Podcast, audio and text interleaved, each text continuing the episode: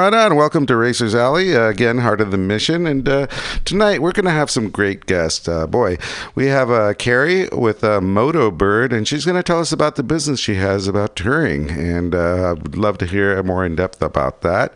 We have Krish Crash Ratana, and he's a, I met, I heard about him on uh, Facebook book and also seeing his AFM ads. And basically, what he does is he repairs leathers, and I believe he has a way to actually put graphics on them, which I'm very interested to hear about as well.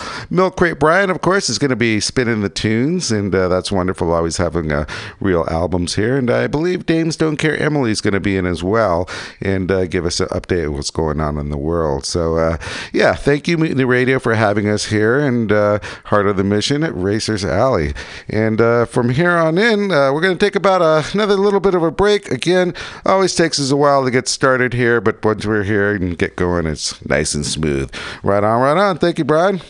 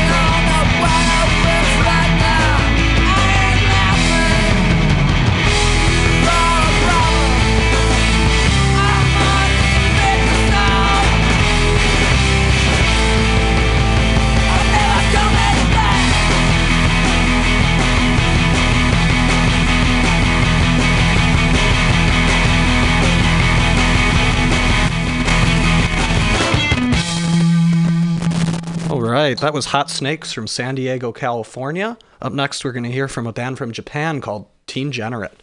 Stay with us.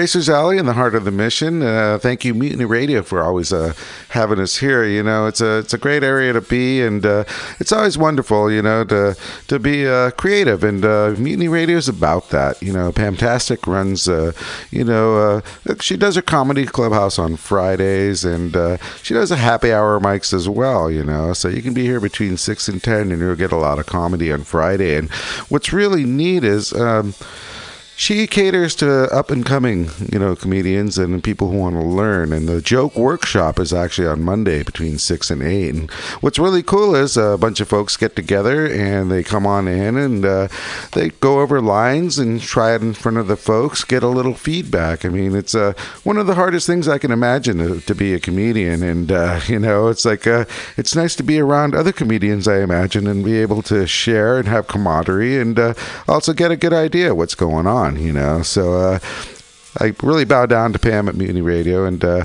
I love her comedy clubhouse, and it's really, really nice of her to have her joke workshop as well, as well as uh, you know, um, well, really Sunday through Saturday between uh, ten and uh, twelve uh, midnight. There are so many different shows out there, and what's interesting is. Um, the uh, the diversity really you know. We have our our, our other uh, i guess our sister show forever two wheels actually between 8 and 10 you know on mondays so if you want to want to have a little bit more informative schedule as far as what's going on in the bike world we're a little informal here to say the least. So uh, we're getting a little we, we get into the industry uh, folks a little bit more where they they get in the heart and soul of what's going on. So uh, forever two wheels uh, between you know 8 and 10 on mondays come on in and tune in. So uh, very nice of uh, everyone here to help us out. So uh, shortly here, we are actually going to have some guests right now. I just really want to say, you know, be careful out there. I work at Tokyo Moto, and uh, you know we work on all types of bikes except Harleys, and uh, basically, uh, well, even some BMWs. But you know, a couple of our boys have been coming in, and they've been hit by cars on the freeway, and you know, the usual. I want to say Uber and Lyft. Sorry sorry, got to name names, you know, and uh, you got to watch out out there because uh, people are getting hurt, you know, and uh, keep your eyes out. I had a guy the other day in front of me pull out going up the street on an electronic skateboard thinking he was a car or whatever, you know, but uh, there should be, you know, some common sense out there, but there isn't. So keep your eyes out, you know, and uh, try and stay safe because it's very important, especially nowadays in the city with so many potholes. There's just a lot of diversion. So always assume that someone's out to get you. Keep your eyes out, you know, and uh, be aware, you know. So if you ever have any questions, also, you can always come by Tokyo Moto. I'm there. Or you can always drop by our studio here because, you know, we have enough room for 20 people, you know. So it's really nice if uh, ever have an audience or question and answer. I, I, plan on the future and having a couple of guests here that uh, will be someone that you'd like to talk to, whether it be a suspension expert or a motor builder or, you know, someone that's been around the world. It's always nice to have a audience with Q and A's and uh, worst comes to worst, uh, if you can't make it, you can always call us here at 415 550 0511, you know.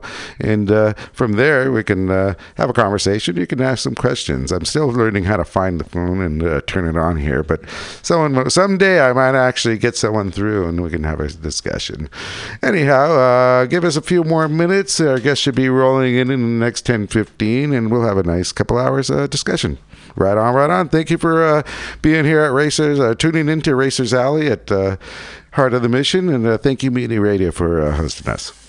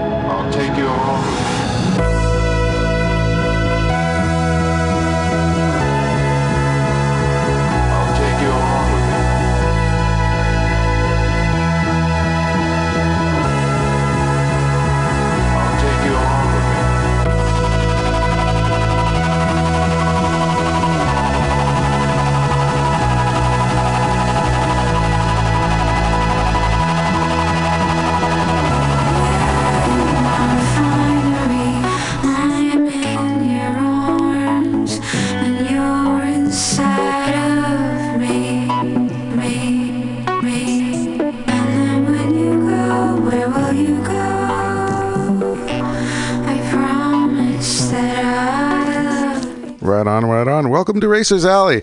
Boy, uh, we have some great guests here tonight, and, uh, you know, so hopefully some great stories as well. I mean, uh, Carrie's here from Moto Bird, and it's going to be wonderful to hear about her tour business. And uh, Dames Don't Care, Miss Emily is here. Arr.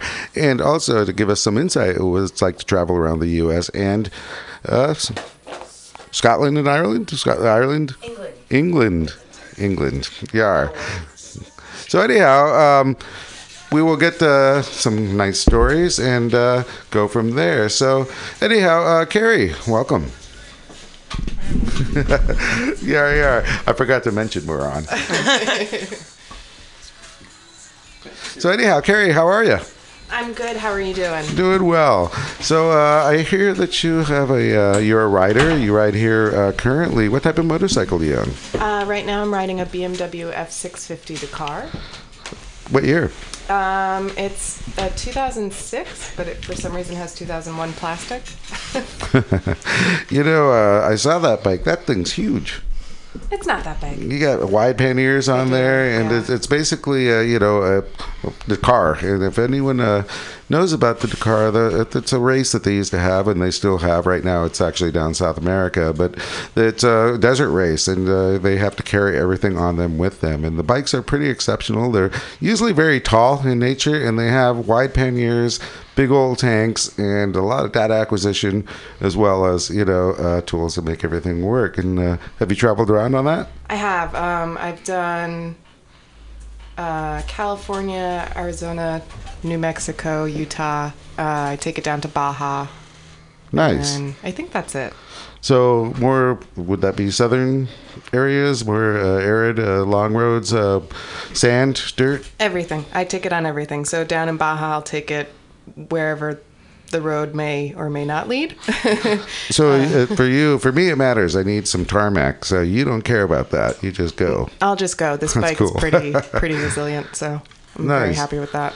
So as far as um, mileage, uh, do you have a 200 mile tank? Uh, do you I have a point where you worry? Um, I wish I I used to have a KLR 650, Okay. and Just like me. Uh, Brian, Brian knows what. Yeah. that that was great. I think I went.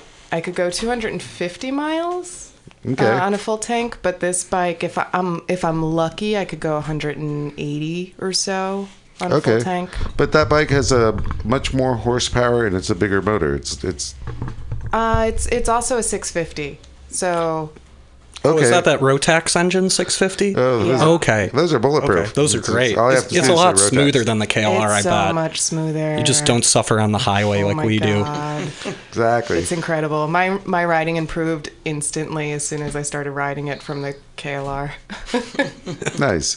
So as far as uh, riding now, I mean, do you ride regularly every day? Uh, do you have a commute? I commute to work, which isn't very far. It's from North Beach to the Mission, so I can't really complain. For those of you out there, it's a small city town, but uh, you got a lot of bumps in the way, especially as car- cars, and literally there are actually potholes in this city. You know, right on. So, uh, Miss Emily, how you been? Not bad, not bad. We- How are you? Doing well. Bikes running. Just got done racing uh, last week, uh, Yay. which is yeah, it was a it was a rather hard time, but uh, we got through it and uh, had Brian's truck, thank God. And uh, Yeah. yep, and uh, he's helped me out more than once. So I'm his then official race sponsor for the Toyota right. pickup truck. I got a shirt, got the milk crate shirt, and everything Yeah, else. in you're between. obligated to Yeah. wear it in the pits now. Exactly. We're gonna, we're gonna get a picture tonight with all of us, and uh, you'll be able to see that nice shirt. For any listeners out there that know my organization, Crate Cult, which is you know a glorified shitty garage in Lower Haight, uh, location undisclosed for certain reasons. Um, if you want one of my T-shirts, we've finally printed the Crate Cult logo on some black T-shirts uh, with sort of a Motorhead tribute on the bottom, saying "Keep us on the road, off the road, on the road, on the road. Keep us on the road." Keep us on the road. Yeah, you know, shirt. we're a home for wayward milk crates. Um, we got them, and we find them a forever home on the back of usually a KLR. yeah, exactly. Especially nowadays with all these delivery guys, it's a great way to actually roll. so anyhow, um, boy, Carrie, um, let's get back to you again. Well, what's the name of your business, Uh, my business is named Moto Bird Adventures. and what do you do? I run motorcycle tours for women and their friends. Interesting. So uh, when you say you run motorcycle tours, um, do you have um, predestined routes throughout the year? Uh, how do you plan? Um, yeah, that's the fun part. So, yes, uh, I try to have about a trip every other month, so about six tours a year. Um, but they vary in terms of length, riding style, uh, and where we're traveling to. So once a year, I'll go down to Belize. Um, Wow. Try to do Baja twice a year, and then do a few tours here in California. And then the trips range from three days to two weeks. Uh, I do all pavement trips, and then I also do dual sport rides as well. That's great. Holy moly. So you you actually have an array. It's just not one thing one way. I mean, it really goes from like um, boy, I mean, for me I would be in a beginner skill level if you're actually going out there in the sand. I mean, that would be a, a huge uh, difference in the world. And uh, how do you do this? I mean, do you get a consensus with the folks that want to go out with you and then decide okay, this time we'll go to the desert? Or do you decide, okay, I'm doing this, so we're going to do pavement this long in this area? And then from there, people, okay, let's do that. Uh, a little bit of both. So there's a lot that I pre-plan, and then there's a lot that, in terms of adventure travel and touring in general, you just kind of have to be flexible with.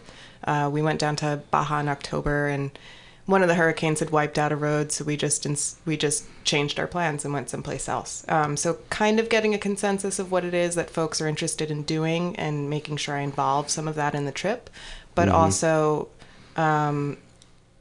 there are other things that I plan for specifically to do on the trip. So when we go down to Baja in January, it's specifically to see they have the gray whales down there and the baby gray whales, which is pretty incredible.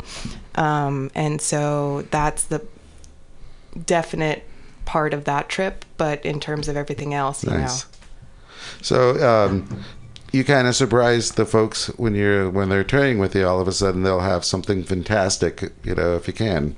yeah, That's great. Yeah. Yeah. Um, obviously, like you mentioned, I mean, um, uh, I've talked with Emily before. I mean, when you go with a bunch of people and you, uh, from from from her, you know, experiences, anything can change at any moment, and you kind of have to be fluid. You know, it's like uh, so. I mean, that, that's happened, correct? Oh yeah, I find that actually it requires certainly in your position to be fluid, but a certain percentage of the group to be fluid because there's going to be some that are not fluid. Yes. That want the thing. Yep. And Yeah. they're aiming at it, Yeah. and you have to gently persuade them. Personalities. It's personality game. Because I, was actually going to ask you, um, how is that hurting kittens abroad? Wonderful question. it's great.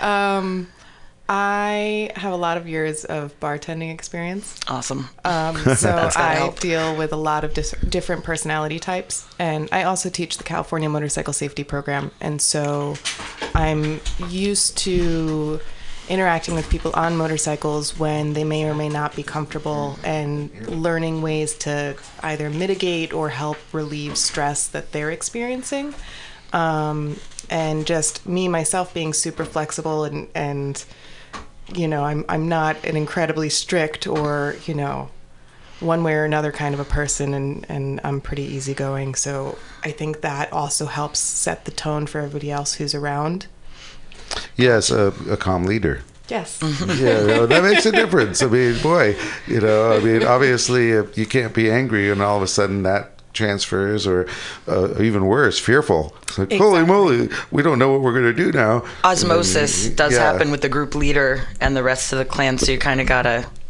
zen out and exactly calm everybody more than you actually feel inside that Oh, turmoil always. is real Always. but and also kind of you know making sure people have the right expectations going into it understanding that when you do travel there are things that you can't plan for or take into account and just understand that going in ahead of time do you have to temper your adventurousness ever to go that road looks fucking awesome but i'm not sure that two of these people can do it or Yeah. it depends on who i'm with okay yeah so um sometimes push sometimes not exactly kind of thing yeah That's yeah. why I was asking. I mean, the the way you have your trips, I mean, they're definitely steeped in you know levels. Yes. You know, so I was wondering, like. Maybe the first time some folks go with you and it's like, well, I'm going to go to the next level, and I could see that, you know, uh, where they get excited and already been with you once and like having a good time, and then from there go, you know, well, I'll try our second trip, and then from there you end up in Belize, right? exactly yes that's wonderful. I mean, that that's really great, actually. You know, have return people. You know, um, when I was a kid, uh, sorry, when I started writing a million years ago in the '90s, um, I had a dream. You know, and I read about this in the '80s, and it was the Edelweiss tours, late '80s, and I always thought it's like, man, I want to have a tour business, and like that's the life. You get paid, you know, to actually take people around. You get the ins, you know, and Edelweiss tours. They, they might still be there, but there's there's a, ton of uh, tour companies now that will really. Uh, I'm I like to be pampered, so yeah, they're out there now, and uh, yeah, it's it's it's wonderful that you have everything pre-planned. You know, yeah and it's very different from how i travel if i'm by myself yeah. um, but it also takes a bit of how I travel by myself and applies it to how this could work for a group and something that you would plan ahead of time.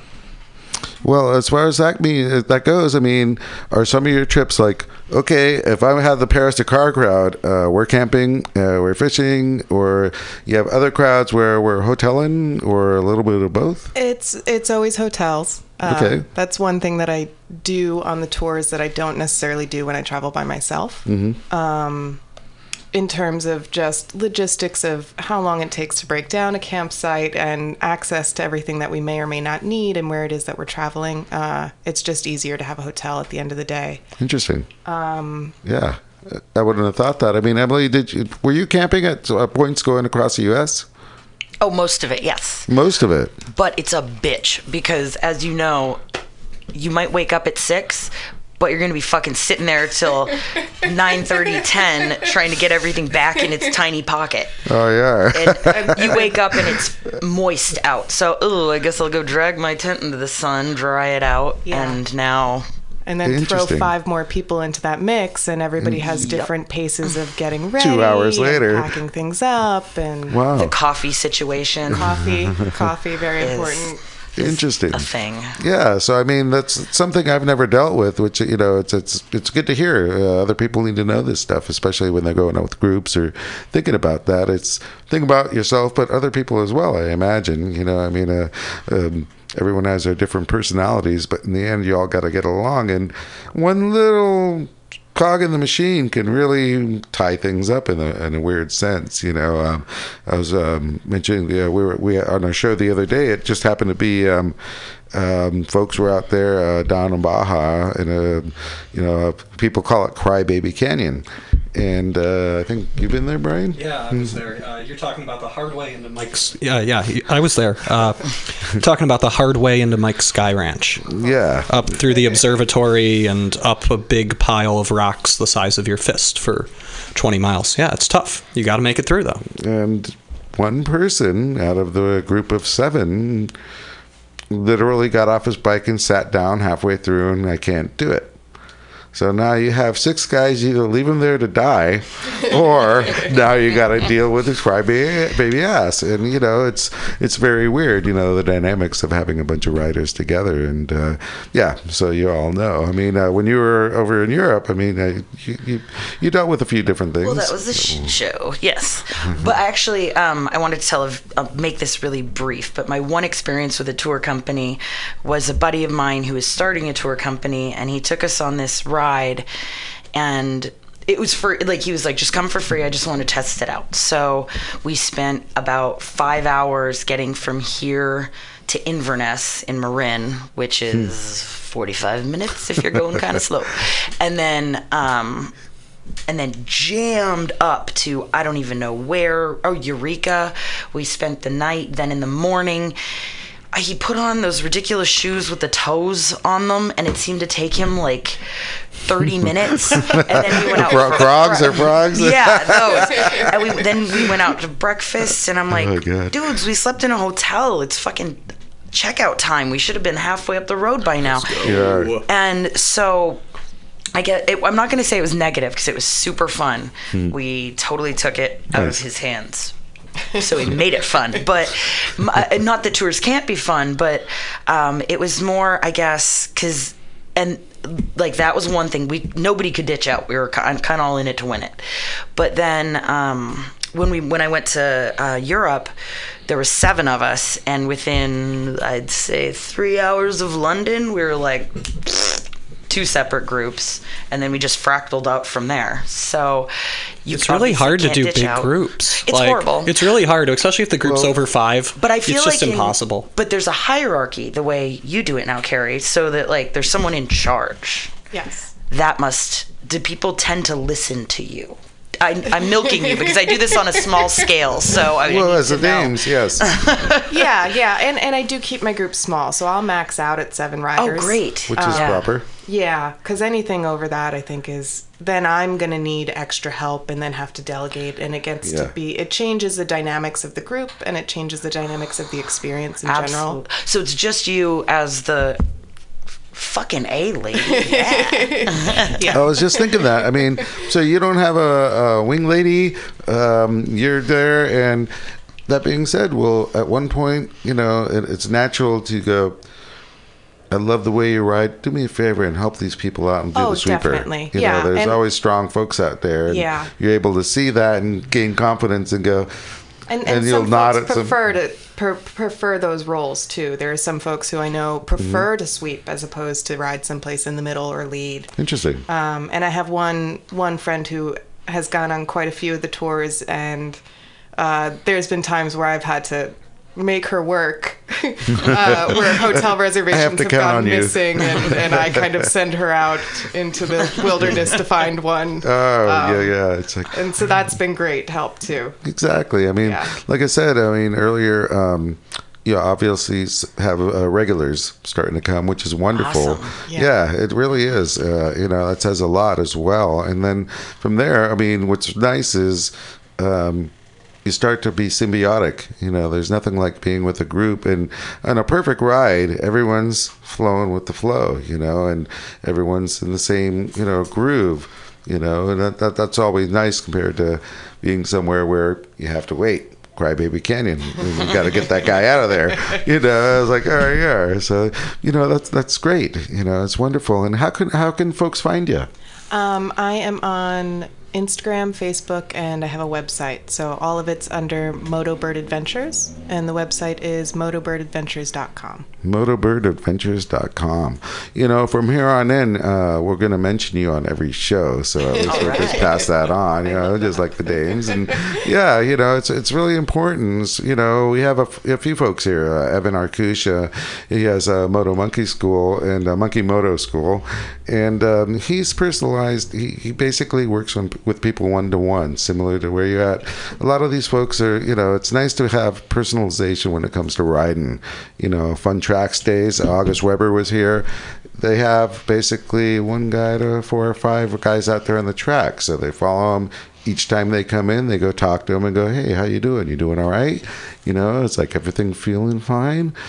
That being said, you know, when you go out there and you um, have all your folks with you um, uh, on the tour group, um, how does that work? I mean, you all sit back, have a bowl session with breakfast, or do you actually end up talking to them and go, "Hey, man, you know, how you feeling?" Uh, Uh, it's reading personalities. So some people like their handheld through a lot of things and they want to be checked in on a lot and they want a lot of help. Interesting. And other folks want to be left alone. yeah, so you, you as So a bartender to- again, Yeah. you like you read. It's like Alex is in a bad mood today. He's reading his book. Just give him his beer. yeah, exactly. Wow, that is probably the best resume you could have had coming into this. Yeah, truly. Yeah, I mean, yeah. Uh, yeah, it's, yeah, really. It's uh, reading people, and that's the thing. I mean, motorcyclists in their own are kind of a subculture. That there's a lot more out there nowadays, and um, there's a lot, a lot of folks I think out there have preconceived notions, you know, and uh, they think things should be a certain way. But uh, that being said, I mean. Um, it's great that you're gonna you know go out there like i said with the i always wanted to do Edelweiss tours to actually make that dream reality and you know each time you go out uh, boy you know i've never been to those areas especially the up over the sand but to belize as well i mean how does that work Belize is fantastic. Actually, um, there's a woman down there who runs Alternate Adventures, which is a motorcycle rental company, and she found Nice. my company on Instagram and had reached out and asked if I was interested in running a tour down in Belize, wonderful which really didn't take long for me to decide. yes, of course I want to run tours in Belize. Uh, so we fly down there and we rent bikes through her, and Okay. then we'll go around. Uh, m- parts of the country that many folks will never see, which is really exciting. That's cool. no the, the back roads Yes. you know yeah Very cool. exactly that's well holy moly that being said so um, the folks that want to do that they get a hold of you so you usually have a group of seven Max. Yeah. I, I think we have not clarified, and actually, I couldn't tell from the website. You said like women and their friends. Is men are, is men included? Yeah. So um, the way that works is the whole motorcycle industry is is mainly focused on men. Absolutely. Um, Yes. And so what I wanted to do was just kind of provide a service that focused on women. And Awesome. it's not about leaving men out, it's really more about catering to women. Sure. And so um, if a woman wants to bring their friend or their partner or whoever that happens to be a guy, that's totally cool by me. Um, and I've had a few men reach out thinking that this is the greatest dating service that they've Yeah, ever that's what I was heard wondering. of, Or obviously they'd be shut off immediately but i mean um, yes but also i would think if like my uh, significant other said alex i'm going riding and it's a girls ride only and we're going to belize and you're not coming it's like okay, honey. You know, I mean, really, I mean, it's like you said, uh, a lot of these tour companies are male dominated, just like track track days. Nowadays, they do have like um, races, AFM races over there at the AFM. They all kicked my ass just recently, by the way. and um, they also have, you know, uh, well, dames have your clubs, and there, there's clubs out there that is like we don't need to deal with certain bullshit in a certain sense. But um, yeah, I have no problem, and that that's what I thought was wonderful. Carrie is just like, yeah, a tour group, bunch of ladies. You know, it's it's a, it's like a, a different environment because when you when you add other elements, it turns into a different ride. Yeah. You know, And you do put on a co-ed event once a year. You just I ran think- an excellent co-ed event, which So was fantastic. Thank you very much. Yeah, and that's something I think uh, yeah. I want to start doing more of. Um, I co-hosted an event that was sponsored by Law Tigers, um, and we went down. It was a choose your own adventure camp out in Carrizo Plain. And we just asked folks to donate to either MotoFam or Moto Relief Project. Nice. And it was really, really, Wow, cool. really cool event. It was really cool, and I just got to say the tone of it was different than anything I'd gone on. Because typically you're out in like a male dominant dominated group, and it turns into who can do the biggest wheelie, and let's climb this hill, and let's do all of that. And there's something to be said for that. Oh, Don't get me hell, wrong. hell no. I'm not saying we didn't do any of that. We but definitely went down some riverbeds that were questionable. yeah. nice. But the tone was just so much more chill and less macho, and having a good blend of men and women at this event was one of the things that made it really great. Yeah, you know, I was focused actually on, on, on Motobird, and Brian actually mentioned the other day that, yes, you guys went on a ride that you actually put on, and it was a certain type of off road dual sport. The The Carrizo Plain Oh, ride, the I think Carrizo, that's what he's talking yeah, about. yeah, Yeah. yeah. So explain that. Um, it was just it was just a camp out weekend, and we chose a spot that um, had paved roads nearby that were some really great roads for motorcycles and some off road riding, so folks could kind of choose what it is they wanted to do. Um, and this was much less structured than one of the tours that I run. We kind of gave folks a location.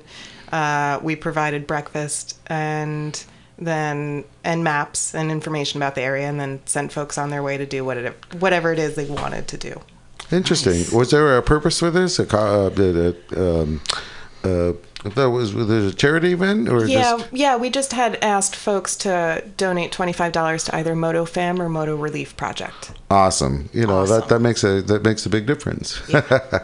Uh, Miss Emily, you were about to say something. What was that? Well, I forgot what it was. Well, God damn it, that's just be, that's me for interrupting everyone half the time. Well, let's take a break here for a second. It's seven o'clock, and boy, we've been rolling for a while. It's a very nice conversation, and Mr. Brian here is going to put on some tunes, and here you go from there. Yeah, we got a little Jesus Lizard coming up, um, and I'll try to restrain myself on that new Chemical Brothers album, but it is so good.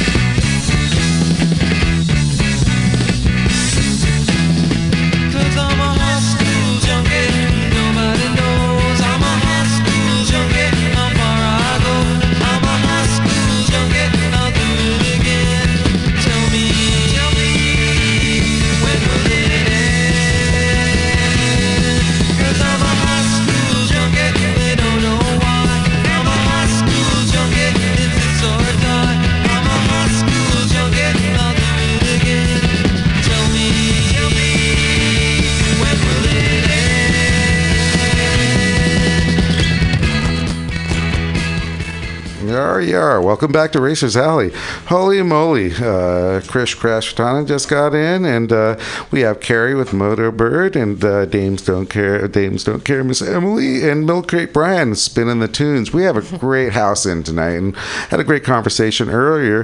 Carrie at Moto Bird and uh, doing tours and um, motorcycle tours. And uh, here's my question, actually. Um, so, uh, motorcycles. Um, what do you do as far as uh, all your um, guests have motorcycles of their own uh, as far as local or do you in the end if they don't rent them one if they're coming from new york i mean that's another question do you get people from out of out of the, out of the state Um, I've had folks from out of state, so I do not provide motorcycles.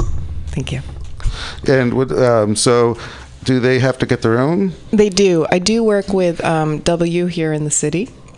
Okay, that's what I was going to say. Uh, yeah, W is a great place to go. Yeah. And um, yeah, he has everything that you need. Exactly. Yeah. Um, for the Baja tours, though, we've worked with companies uh, closer to the border because we meet um, on the U.S. side of the border before we cross over, and so it's just easier to have folks fly down to say Long Beach and get a bike down there, and then Okay. us. So it's all logistics. So you just figure it out where everyone wants to be, and it's the best, easiest way to do it rather than having them ride over there, be all tired, and then start their vacation, that type of thing. Exactly. Nice. So W, actually, if you don't know in the city, uh, or uh, from our, for our listeners, all three of us, um, yeah, W is actually here in the city. I believe they're over on. Uh, let's see. Um, Folsom and 19th, the 20th or 18th. check it out on um, on the interwebs. Yeah, uh, they rent Lady all Mechanic types of bikes. Lucy. they do. so they they rent all types of motorcycles actually, which is really great. And um, yeah, they're a local. They've been around quite a while, and uh, obviously that's great. Actually, that they they help you actually carry. You know, that's really really neat. And my other question, uh, I guess from here, uh, how do we get a hold of you again? Uh, you can check out our website at motobirdadventures.com. I'm also on Instagram and Facebook, although I respond best to email. Yeah, everyone does that nowadays. No one answers their phone really. It's quite interesting. It's just weird, you know. Yeah. So, anyways, uh, Chris Crash Ratana just rolled in. Apparently, a good friend of uh, Miss Emily's, or Emily knows him. It's funny how all our circles. Absolutely. It's, we met 10 minutes ago while I was smoking, Nice. discussing his Americana. Ancient history. Ancient history. We don't need to go into all this. This is very complicated. So, Chris, um, boy, uh, we just really met through the Facebook book, and um, I guess you repair leathers. Yeah, yeah. Um, I've been doing it for about 12 years. So, uh, Wow. yeah, what, what I like to do is go out to the track and repair, you know, actual racer suits or, you know, track rider suits right on the spot. You can do that. Yeah. That's incredible. So, so um, AFM, any track days, you know, we have our, our Fun Track Day boys. I mean, it's very, very cool. Uh, so, how do you do that? So, um, I've I uh, I kind of you know started about 12 years ago wanting a particular suit, and uh, then just scooping up all the suits on eBay, um, using leather machines and you know figuring out which leather paints are better to use on which leathers and stuff like that. So, So now we have a trailer. Yeah, now we have a trailer, and uh, we drag that out to round uh, round three now is which where we're at with AFM. Well, let's see here. Round three will be at 20, June uh, 29th and 30th over at Thunderhill Raceway Park with the AFM. Yeah. Yeah. Yeah, that's great. So I, I did not know this. So you're actually out on the track for on repair, you know, of Yeah, any, anything you might need on site. Yeah. You know, I, I have never heard of anyone does that. I've always heard about the metal truck putting your uh, rear sets back together, all that. The boys with the welders, the grinders, and, you know, the drills. But uh, that, that's quite incredible, you know. Yeah, Uh, I used to do a lot of track days, and Okay. I would see a lot of riders, you know, duct tape all over their suits and rashed, you know, going on the right side, and just didn't see an emergency room, you know, there Mm-hmm. servicing any of the suits or anything. So so figured it was, you know, a need. Well, I mean, uh, for our listeners out there, um, race leathers nowadays. I mean, leathers in general. You know, when I started out, they were a thousand dollars. I mean, that was uh, eighty-eight, and that was a lot of money. You know, and uh, from and now, I mean, you can get a fine set of leathers for two thousand, but you can go up if you want. I mean, Oh, yeah. they they really. Um, they really uh, get uh, all types of, um, I guess how do you say accessories on there nowadays. I mean, Yeah. uh, you know, they, different they're, metals and they're and, uh, using different carbons and layers and also uh, of course uh, you know uh, the stars and uh, how you look you know the patches and such which is really neat you know um, yeah that's another thing that we're doing at the track is customizing the suits uh, right there that was a big question of mine yeah um, printing out patches. Um, we can do uh, straight to leather laminations um, so you know put the graphics on the leather a lot of the top brands do that with a lot of the designer you know uh, trim and stripes and stuff like that Okay, that that was a big question. Uh, you know, uh, Wade has uh, folks uh, out of the country who will, who just made him some leathers for his uh, mile TT uh, two piece, but um, they they have all the cutout of leathers. You have a way of um, let's say. Um, the Isle of Man TT logo, you know, the yar yar.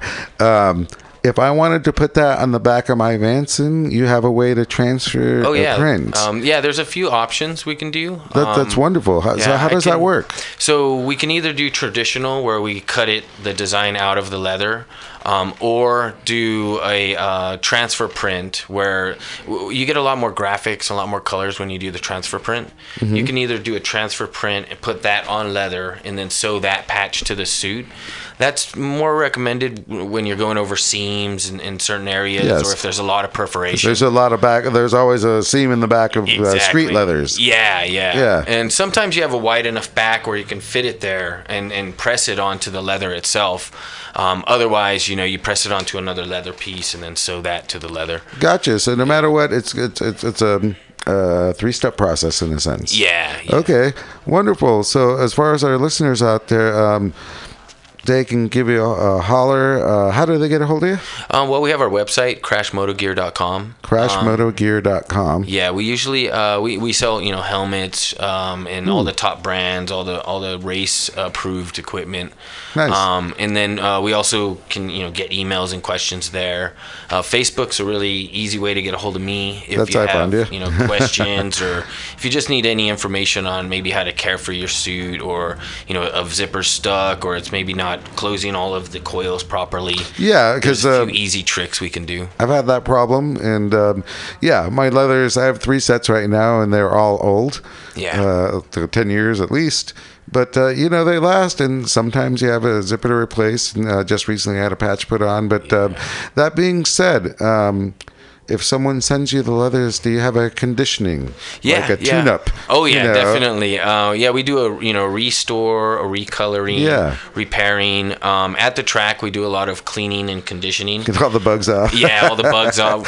Uh, that's usually a tough one. If you know the bugs have been there for a Yeah, few years, like it tends to pull the paint. Well, and- they're in the perforations. yeah, yeah. Well, that's the other, you know, the other thing. Go there with the pencil. Water's Yeah. really good with, you know, blasting them out and stuff like that, cleaning Nice. it. Leather as a textile is just so durable and it lasts so long. You know, I, I grew up riding around Harleys and trikes and all that, and, and Nice. guys, 40 year old, you know, leather jackets and still look good. You know, the, the main thing is just keeping the, the skin, the leather skin, moistured because it doesn't have that natural Which I'm moisturization awful at. anymore. Yeah. Yeah, I mean, for a lot of people, uh, yeah, that's an interesting thing, right? So what do you do if you're a guy like me that has a really old leather suit? I've got an old like 80s Honda line leather suit that I love and it's Yeah. old and it's dried out. Yep. You know, I've probably slapped some armor all on there before to try to make it better. Yeah. But for guys like me, we drop it off with you and you what do you do? Do you like condition it? Yeah, yeah. Take me through the So, process a little um, bit. So uh, usually the vintage ones, um, I try to figure out where it was made, what model, what era,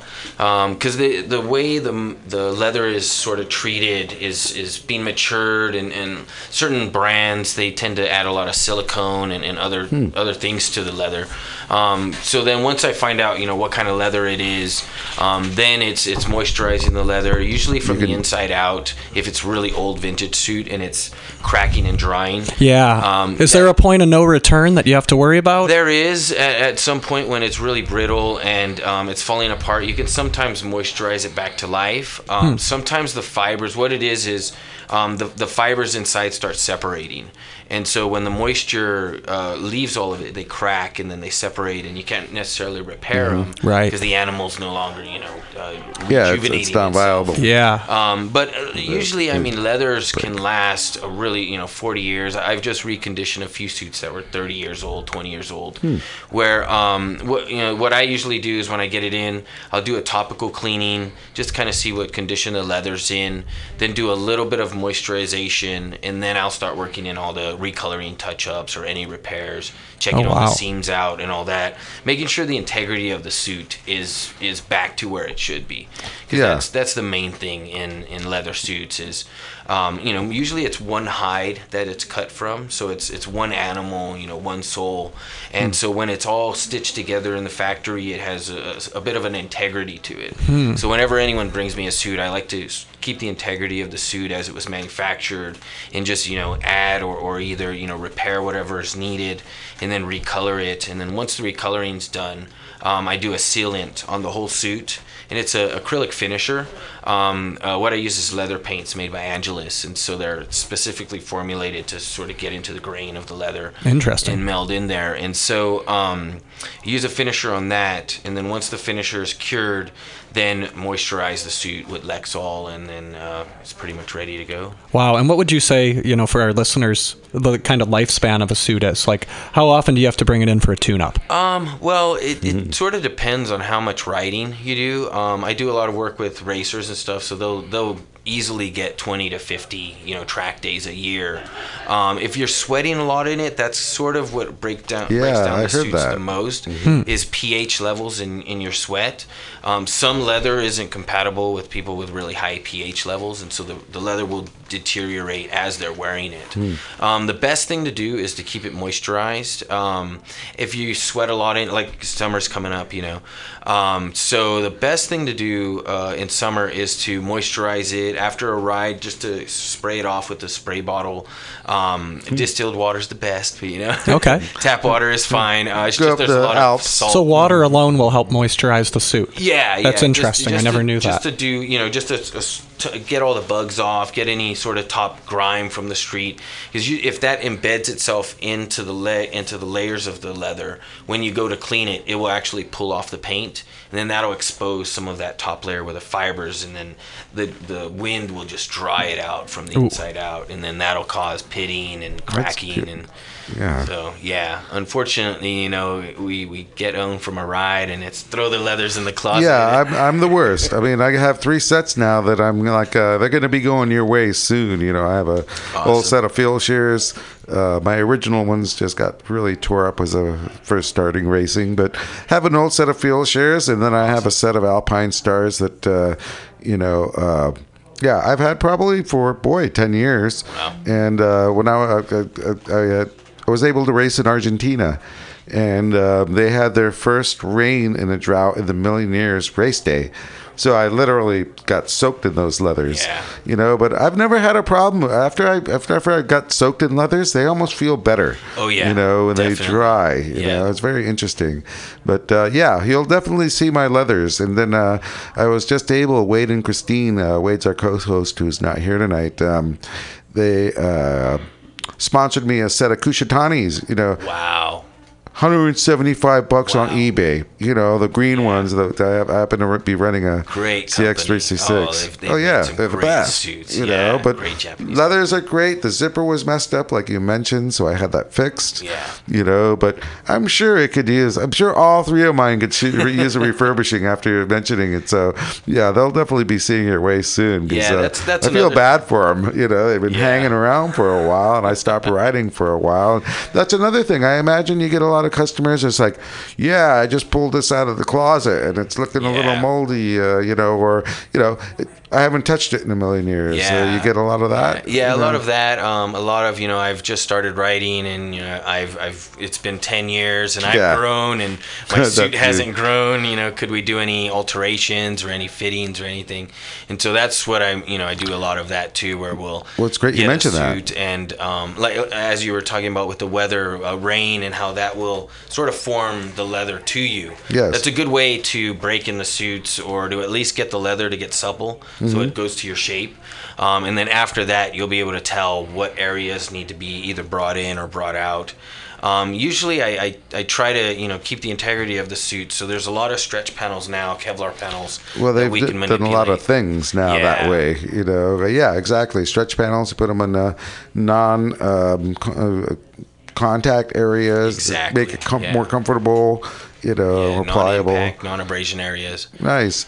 Um, do you have your own private leathers right now? Do you make them, or No, um, you ever thought about that? I, I have. Um, what I would probably do is wrap somebody in Stingray because it has just the best, you know, sliding uh, capabilities. It, really, to me, there's there's a lot of testing that goes into the suits and a lot Mhm. of testing that goes into the CE armor, and so.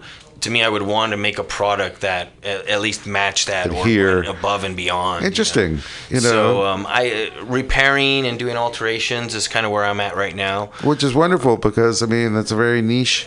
Yeah. Uh, no one does it. I'd like I to mean- get maybe you know a custom suits done and, and maybe make for for some people you know um, if if they need anything sort of made from scratch you know we can work on it. It's just to me with technology I'd like to add in a lot of the new stuff you know the the super fabrics that we're using the stretch panels Kevlar in certain areas um, 1.4 millimeter leather all, all the way around um, and then Schoeller Keprotec fabric for the Kevlar areas Yeah, that's all armor stuff that I don't understand, but that, that must be what the It G2 sounds boys are- durable. Yeah, it sounds like a you know Rossi stuff. you Yeah, know? I good mean, stuff. yeah, yeah, that's incredible. You don't want I to mean, worry when you're sliding so, down. So that being said, I mean, um, what do you think of new set of leathers are going for nowadays? Are you talking four grand?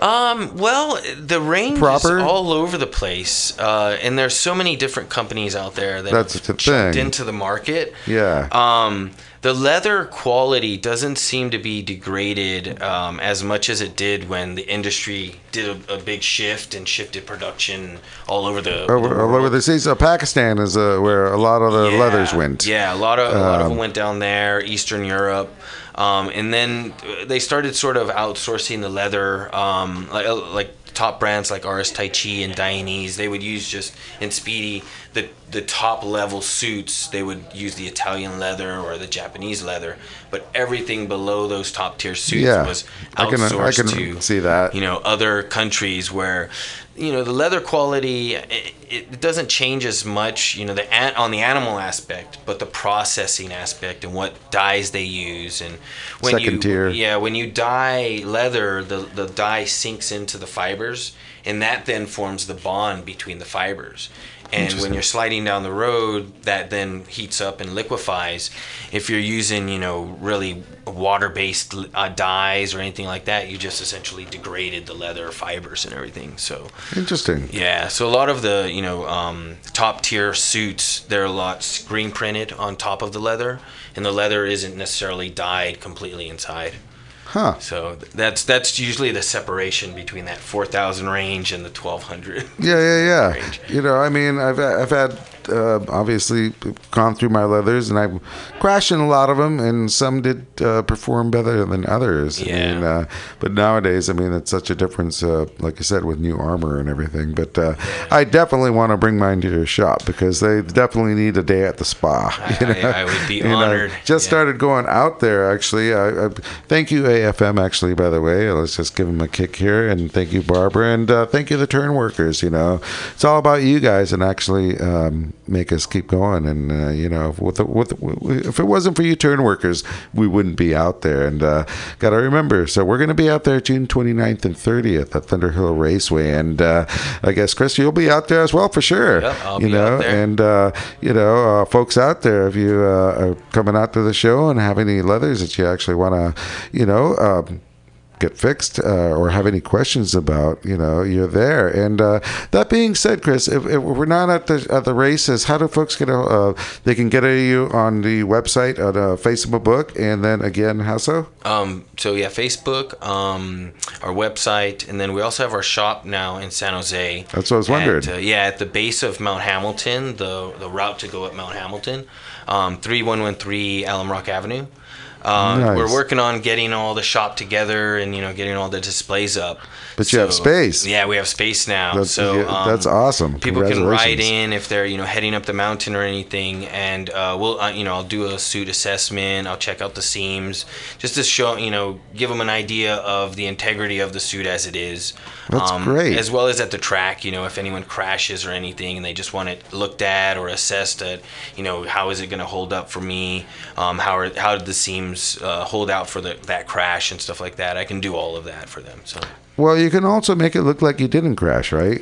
yeah, that's Because if you got to get yeah. home and someone's waiting for you and you see the crash set of leathers, you ain't going out again. So That and might be able to take. Yeah, exactly. That That's awesome. Those, uh, those apex pictures. You want to make sure your suit looks good. Yeah, well, you know that's wonderful. And um, that being said, you know, um, I want to, you know, any of the guests out there, you can always welcome to give us a call here and get any recommendations.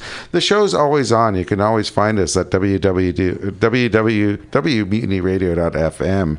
And uh, Chris, from now on, you can always get the podcast on this. And uh, you know, I hope you show up again. And Oh yeah, um, definitely. from there, um, yeah, um, I'll see you at the track for sure. Uh, we're going to take a little bit of a break here for a second, but yeah, Chris we'll have a couple more uh, questions for you when we get back. Awesome. Right on, right on.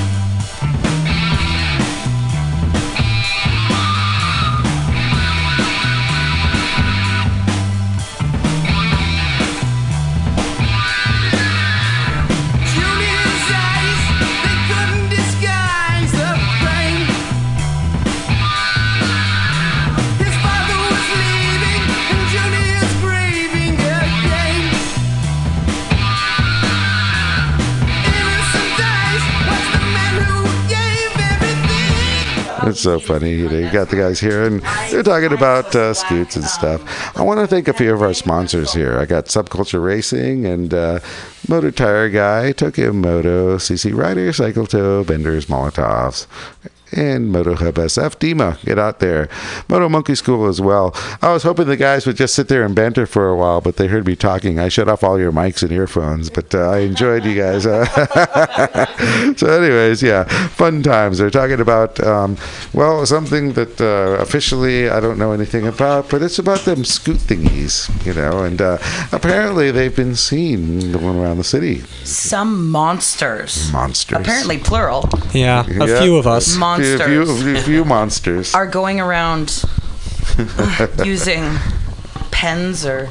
I use my knife and I like to cut the logo. No, no, no. Theoretically, a You've seen people uses do that. Yes, a monster. Theoretically, yes. Yeah, theoretically, and you've you seen can people. make them say cunt instead of scoot. No kidding. Get rid Well, of that you S. know, One O is an U, one is an N. Boom. I just saw one rolling down the street. And as I ran after to take a picture, you saw, a guy crossing the street was like, that is fucking awesome. in this So, city, uh, Whoever came up with that idea, or He's a people that yeah, did, yes. uh, all those He's monsters. A creative monster, I'd love to buy a beer for those monsters someday if I ever run across them. You know. I'm sure you've paid it forward. Yeah, yeah. I'd also like to give a shout out to uh, haters of other electric startup technology. Uh, there's a great guy on Instagram called Bird Graveyard, which is nothing but videos and remixes of them destroying those little kick electric scoots. Fantastic. When I'm having a bad day at work, I watch one of these videos and I am just cackling. It's beautiful. You see him throwing them off parking garages, setting them on fire, snapping them in half. It's a friend of very mine who excellent. works at uh, a motorcyclist works for SF uh, FD. He said he gets calls all the time to go pick up this those scooters in the bay. And somebody's like, I saw someone chucking it into the bay. And he was like, Well, what do you want me to do? But then when they're not sitting around playing cards, they go out and uh, watch people throw scooters into the bay and laugh. Yeah, yeah. Well, it's a bet. Okay, it's ten o'clock. Three or two scooters. You, uh, That was first shot's on ironic. I know you work really hard, fire department people. You are.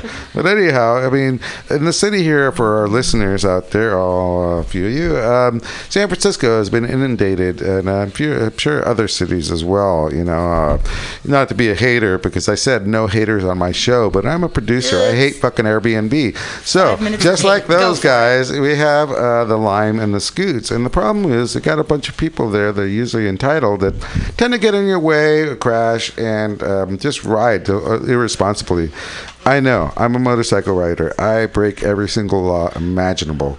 But these guys do it in such a stupid way and arrogant that they're going down one way street and well, actually, God I damn it, I done that. I gotta that stop was- talking. I'm such a hypocrite. Oh, All right, Alex, anyone wait, else? can I tell a two second story about that? Yes. A good buddy of ours was standing in front of a business uh, with the owner of the business kind of looking out. It's Folsom Street, which is a one way street. Well, there was a lime going the wrong way up the one way street Mm-hmm. in flip flops carrying a latte. The way he told this story was ask me how I knew it was a latte. so he's going the wrong way, hits a chuck hole. They're all over.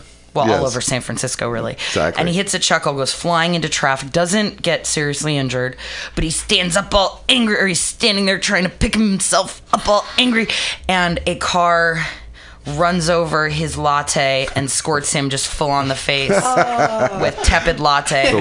And so he's now soaked, and he stands up and he's so mad, and he retrieves his flip flops and he goes and slams the scoot onto Folsom and he on the sidewalk, and he's so mad and he stomps away, and then he returns 20 seconds later to unboop his card from it. oh yeah, yeah. It's um, generally nowadays. I mean, Schadenfreude, baby. see those everywhere in poetic justice, unfortunately. So anyhow, uh, let's see where are we going from here. Uh, Milk Crate Brian, I really want to thank you for spinning the tunes for tonight. It's always a pleasure to have you Oh, of course, it's really my pleasure because I love freeform radio like this where you can play anything you want and not have to listen to the tracks ahead of time and, you know, pan out on the swear words or worry if you have the license for it. This is just wonderful. I really love internet radio for that reason.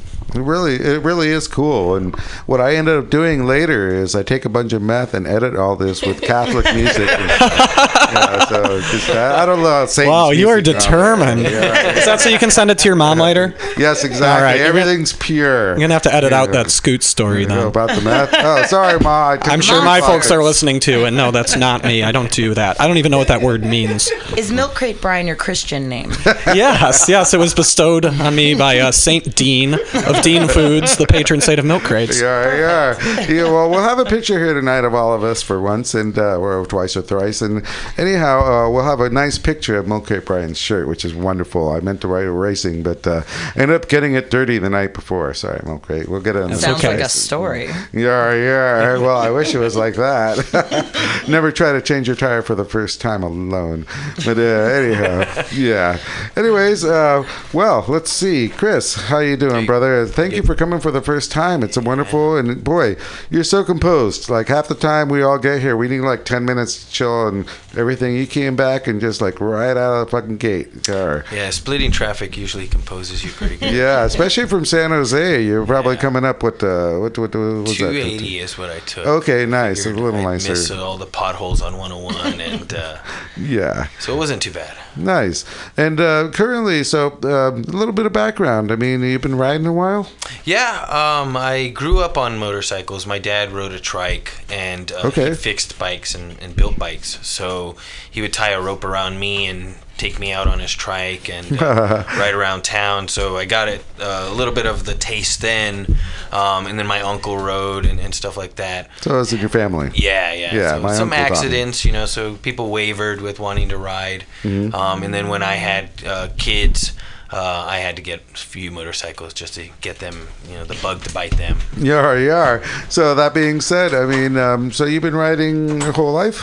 Yeah, yeah. Um, seriously, you know, maybe last 20 years where I've been really focused on learning, you know, techniques and learning how to ride well and the balance of all the all the ergonomics and geometries and all that stuff of it. So, Well, you have an R6. I mean, um, um, how many bikes have you had? um, I've had uh, well, I started building them for a while, like I was telling you kidding. about your 99. Yeah, yeah, Um, exactly. I got uh, I've been building uh, cars since I was seven years old. So Awesome. So you're a Um, motorhead. Yeah, so moving into bikes was wow. Okay, starter is you know four pounds, not a problem. Um, Wow. So uh, I've I built a ton of bikes. Um, and I've had maybe thirteen that I've loved. Uh, now I only have four left. So we'll hopefully increase that Motorsports in your blood. yeah, yeah. That's awesome. Burning engines, really, and you know, That's uh, great. speed and racing. Yeah. Well, I mean, all of us here. I mean, uh, Brian, uh, Carrie. I mean, I mean, uh, actually, we haven't even talked, Carrie. I mean, when you started riding and what you started riding. I mean, um, but it's really, really cool. I mean, um, I did not know that I would have a hiatus. Uh, I just got back into riding myself after ten years. Uh, I stopped Yeah. dead in 2010. I was just gone, you know. Um, yeah, so it's really weird to be back again and then have a motors uh, a motorcycle radio show about that, and then also I just started racing AFM again. Um, I'm the slowest guy out there, but I'm getting there. you know, which Next is year really, I'll really take that nice. yeah, yeah, exactly. So um, yeah, it's great to be out the AFM. Thank you again for uh, all the turn workers and uh, a lot of folks out there. And uh, that being said, what was your first bike again? Uh, my first bike was a Suzuki TU 250X. Yar. Okay. Um, was that a Kickstarter? No, no, no, no. Fuel injected. Brand, Okay. It was brand new bike. Uh, the person I was seeing at the time had done a lot of motorcycle riding and wrenching, and he helped guide me into motorcycling. And Mm-hmm. one of the questions when we were trying to figure out what bike I wanted was, "Do you want a wrench or do you want to ride?" And Yar. so The, the Honda or not? yeah, Suzuki. was it? Yeah, the Suzuki. Yeah. Anyhow, um, from there you just uh, decided you loved it. And Oh yeah, yeah. yeah, it, it's it's interesting how people get into bikes. You know, I mean, your family did it, and we still have to talk about that. And uh, Miss Emily, how did you get into that? What was your first bike? An EX500. Great bike. But that's a story maybe for another week. For it's another not week. long. It's just. That's why I boring. pointed at you. We haven't had this talk yet. Yeah, yeah, we should. All right. Yeah, I'll be next, back. next show. Yeah. So Stay Carrie, tuned. yeah, exactly. And uh, yeah, Carrie. So from there, uh, you decided you love motorcycling. Did you ever think that you'd own your own tour business? No, I did not. I never thought I'd actually ride motorcycles because my mom had for, forbid me from For, riding. forbade you. Forbade. Forbade. forbade. Yep, and you can't go out with any boys. Yeah, yeah, yeah. Convent time. Yeah. Um, I had to actually move out to get my first bike, you know, and I did. Once I moved out, I got a bike. You know, it's got a bike, mom. Sorry. You know. yeah. So it's that, that's really cool. You know. I mean, uh, Brian, uh, how how did you get into this? Well, let's see. Uh, my first bike was a 1976 Honda CJ360 that I bought for $400 on eBay. Um, it, it was in Pennsylvania, and unlike Carrie, I was not smart, and I bought a bike that required a lot of wrenching. So uh, that's probably why I'm always tinkering in the garage. I, I mean, I swear I probably wrench more than I ride because I really do enjoy wrenching, despite all the cursing you hear when Yeah. you're over at my garage. And you're really good at what you do, by the way. Yeah, so uh, it was running on one cylinder when I got it, and I had to figure out, you know, points ignition and all kinds of 70s technology. Um, and, you know, like you, my parents weren't very pleased. I remember going home for uh, it was Thanksgiving break. I was a freshman in college, and I had just bought the bike, and I'm like, all right, I'm going to tell my folks. So I sat them down, and I said, Mom and Dad, Yeah. There's something about me that you need to know, and it's a part of who I am. and I know lead. it's no not. choice in the matter. I know that it's not something you raised me to, to, to do or believe in. and they're sitting there thinking, all right, he either got someone pregnant, or he's coming out of the closet, Yes, I or he's thinking, dropping out of yeah, yeah, school. someone, uh, yeah. and then I laid on him. I said I bought a motorcycle. Got arrested. And they were Yep. mortified still. My dad took me the next day to an emergency room ward because Oh, he knew a no. Nurse there and he was trying to give me the horror tour of all the awful things that happen to motorcyclists. Well, guess what? There were none in there because Chicago doesn't have helmet laws and they just die. Um, There you are. and what I learned from the experience is don't play football and never go skiing. Yes. Wow. so they ended up like uh, accepting. No, no. Um, My mother's accepted it. Uh, she's somewhat supportive. She helps me sew the knee pads into my Carhartt double knees. Nice. Um, my father, if the topic comes up, he immediately changes it. Wow. Yeah, there's- Okay. we're just straight up denial. I'll give him a holler tomorrow. Hey, pops. You know. Oh yeah. Well, No, this it's is like a I've, little- I've had that too. You know. I mean, family members. You can't deny them. They're worrisome. I ended up disappearing after. You know, they never knew what I was up to. Period.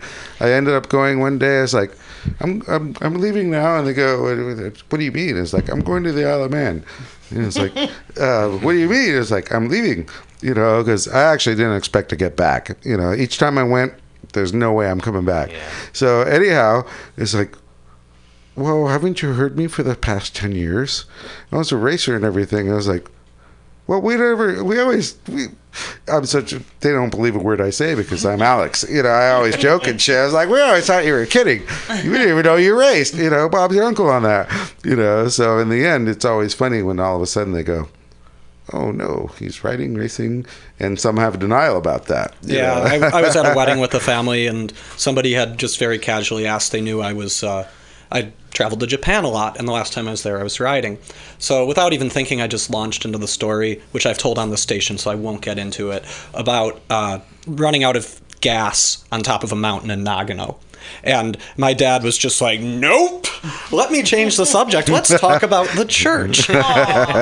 It was like, yeah, Dad, I was praying to God on top of Nagano I was out of it's gas. very funny because he so much wants to listen to the show to hear me on the air because he's very supportive of all my music stuff. I can imagine Cheers, him Pops. at home just hitting the fader and turning it off whenever we start talking.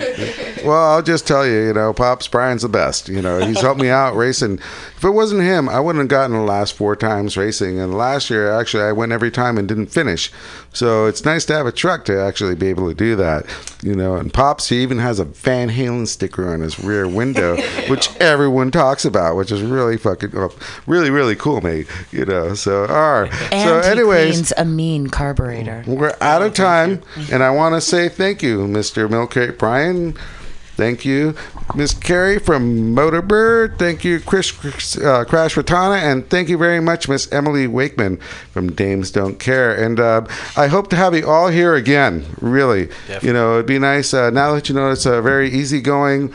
Next time you come in, be ready to go. Might have your coffee or whatever, but uh, we'll have a lot more to talk about for sure. You know, it's like it's like having a first date. Okay, Yeah. I'm cool. So next time, come on by. I'm not a pervert, so I'll go from there. All right, uh, I guess we're gonna be going because we're out of time and we're on the regular uh, go. All right, thanks guys. Thank you for uh, joining us at Racers Alley at Mutiny Radio and the Heart of the Mission. Say goodbye, everybody. Goodbye, everybody. Bye. right on, right on.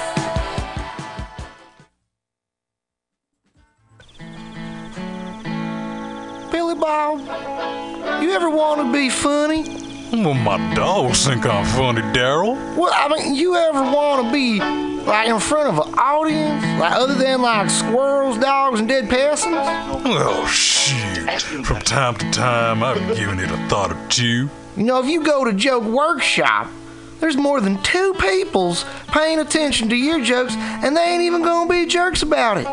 Daryl, are you serious? I can get people to listen to my jokes? And they'll even say nice things to you before they tell you how to get improvements. No way. What is this dag nabbit thing called? It's Joke Workshop. Joke Workshop? Yep, every Monday, 6 to 8 p.m. on the Mutant Radius. So you're saying I could tell my jokes every Monday from 6 to 8? That's what I'm saying. It's the Joke Workshop Mondays, 6 to 8 p.m.s at the Mutant Radius. Yahoo! Are you tired of swimming through a sea of podcasts? Are ye on a raft without a paddle? Well, gather around me, sea dogs, and get aboard me pirate ship as we set sail for the seas of mutinyradio.fm. From there, you can captain your own pirate ship as you sail through over 44 different shows for all of your listening pleasures. They've got live comedy to small business advice, LGBTQ friendly to sports, vinyl to gutter punk.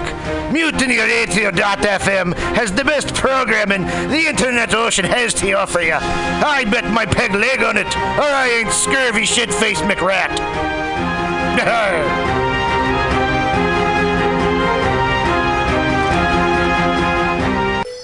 For all your space chicken sci fi comedy non political humor needs, go to timstesseract.com. Read fiction about the future of San Francisco after the water wars of 2121 in Jane 6. Ask a Jedi for important life hacks. Eat flesh with the bare exoskeleton Contessa. And check your horror horoscope on Horoscopia updated every three parsecs. Tim'sTesseract.com. Tim'sTesseract.com.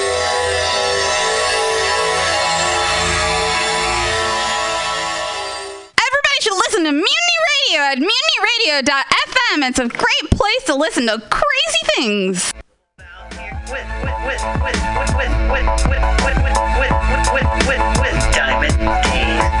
Life flourish. Find common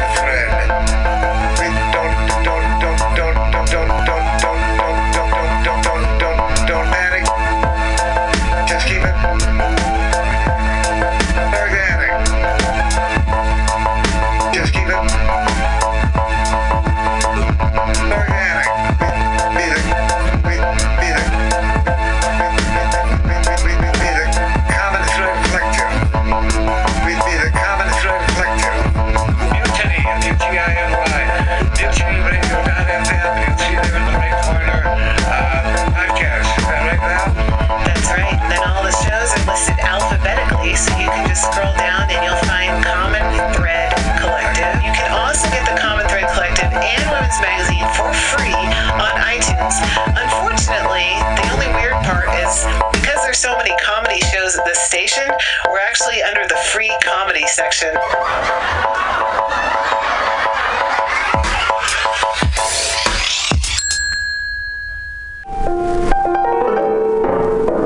What is plastic? What could it be? It's exactly what you think it is flat black plastic. Vinyl, records, round, played, mixed. All for you every Saturday from noon to 2 by Scotto. Amazing artist, music DJ, vinyl enthusiast. That is flat black plastic.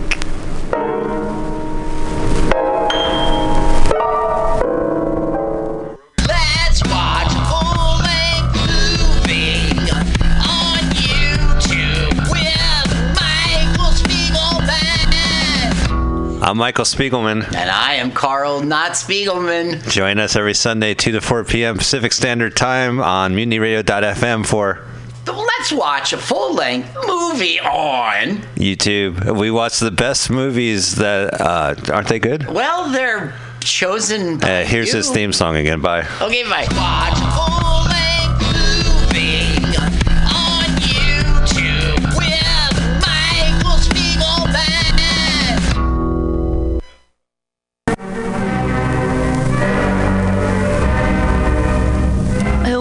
My friends out at Mutiny Radio. Chester Cashcock here, giving you my love and regards as well as Moofy's over there. And you know, anytime I go swimming in my vault of rare coins and piles and piles of filthy cash, I can't help but listen to Bamtastic's Comedy Clubhouse every Friday from 8 to 10. They have a fun time at Bamtastic's deep in the mission where you can laugh off your tushy every Friday for a mere $10. And $10, I mean, that's what I use to wipe my tushy with, so to wipe it off for isn't duty this. And if you can't make it to Mutiny Radio, don't worry, don't fret at all. You can simply download the podcast post show in the comfort of anywhere, like your Aspen summer cottage on the mountain ridge with the kayaks. Just go to podcast.pcrcollective.org or mutinyradio.fm podcasts and look for Comedy Clubhouse with a K. You can download it for free. But we'd love to see you every Friday, 8 to 10, down here at Mutiny. One of his diatribes I've learned. Yeah. Ladies and gentlemen, I'd like to welcome you to the Mutiny Radio Happy Hour. We got two hosts tonight. We're going to start with your host, with the most, Pam Benjamin. Uh, keep that clap going for George D. Smith running your ones and twos tonight. Hell yeah! In the house, killing it. Getting those audience mics up. Putting together all of those awesome beats on the back end, making it sound good for our 12,000 downloads. Not to toot the horn, and I know it's like uncouth to lift the veil and be like, this is how many people downloaded in October. But uh, we were like the fifth and fifth show out of the whole station, so it was like super awesome. With and so we average basically like 12,000 people a week download this podcast, which means that like 12,000. We don't know who they are, or where they come from. We know that they are between 24 and 35 year, years old, and they're usually men. so that's what we know. That's it. That's all we know.